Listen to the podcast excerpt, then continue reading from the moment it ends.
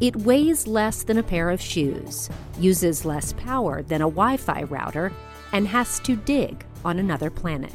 This is Innovation Now. The second of the instruments on NASA's InSight lander has been successfully deployed on Mars. The Heat Flow and Physical Properties Package, or HP3, will measure how easily heat moves through the subsurface of Mars. The probe is designed to measure the heat coming from the inside of the planet, so it must get below ground. Equipped with a self hammering spike called the mole, HP 3 will burrow 16 feet below the surface. In comparison, the agency's Phoenix lander, a cousin of InSight, scooped only 7 inches. The mole will stop every 19 inches to take measurements. Because hammering creates friction and releases heat, the instrument must cool down before heating it up again. Temperature sensors will measure how rapidly this warm up occurs, telling scientists the thermal conductivity of the soil.